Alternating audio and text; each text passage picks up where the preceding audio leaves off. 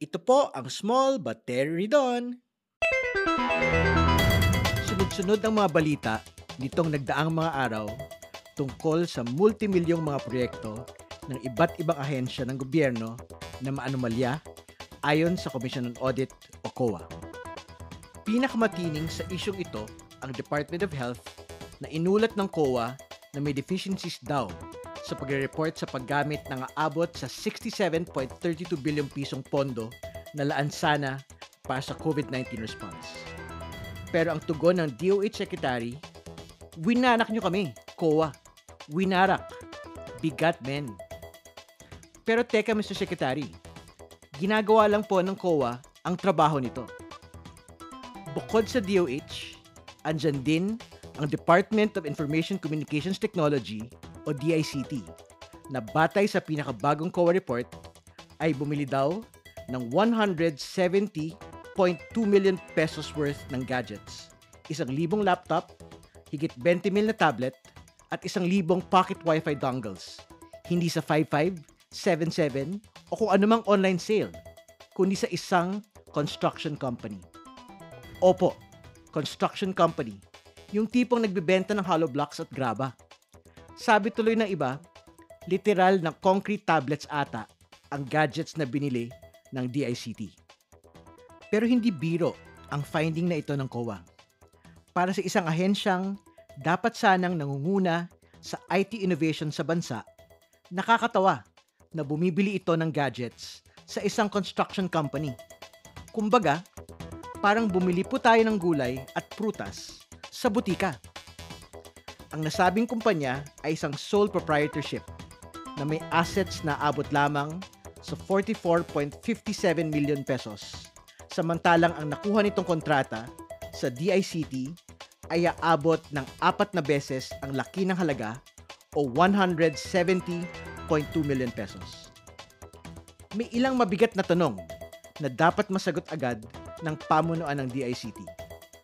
Una, sa ginawang procurement process, napatunayan ba na may sapat na experience at expertise ang kontratista para makuha ang kontratang ito?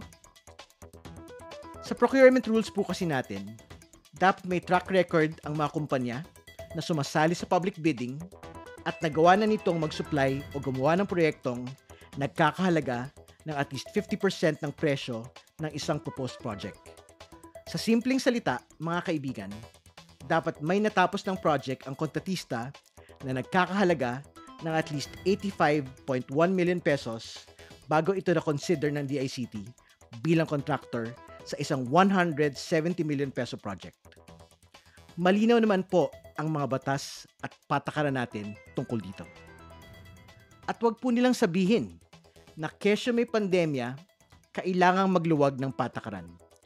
Wala pong nailabas ni isang alituntunin na nagpapaluwag sa procurement rules ng gobyerno pagdating sa equipment and infrastructure dahil sa COVID-19. Hindi naman po ito bakuna o gamot o PPE, kundi laptop, tablets at pocket wifi na hindi naman po nakakain, hindi naman po napapanis. Kung matatandaan po natin, nagamit na ang ganitong palusot para luwagan ang procurement rules, partikular sa kaso ng MRT-3 maintenance contract.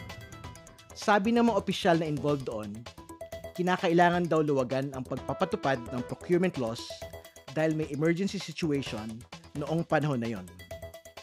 Pero hindi naging hadlang ang ganitong palusot para umabot sa kasuhan ang kontrobersiya sa MRT-3 maintenance contract.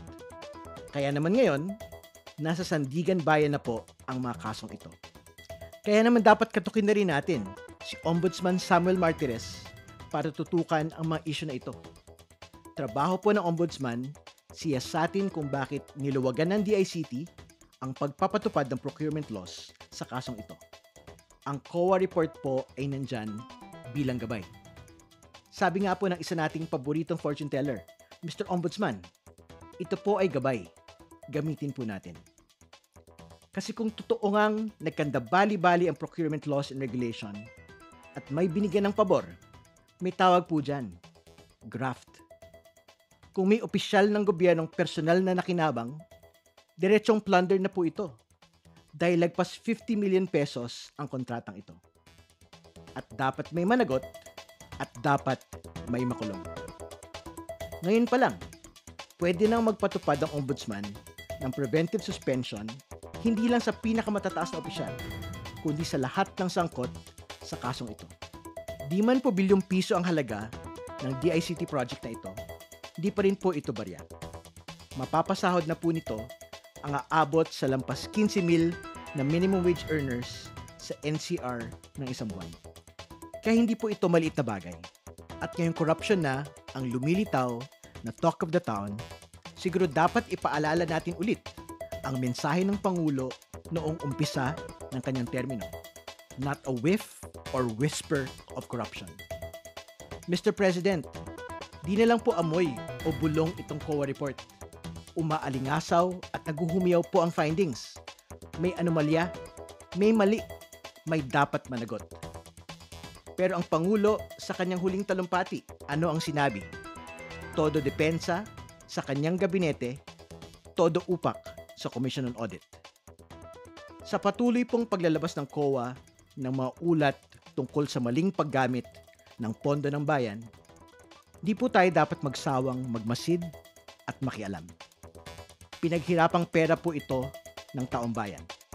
Hindi po ito dapat sinusubi ng iilan.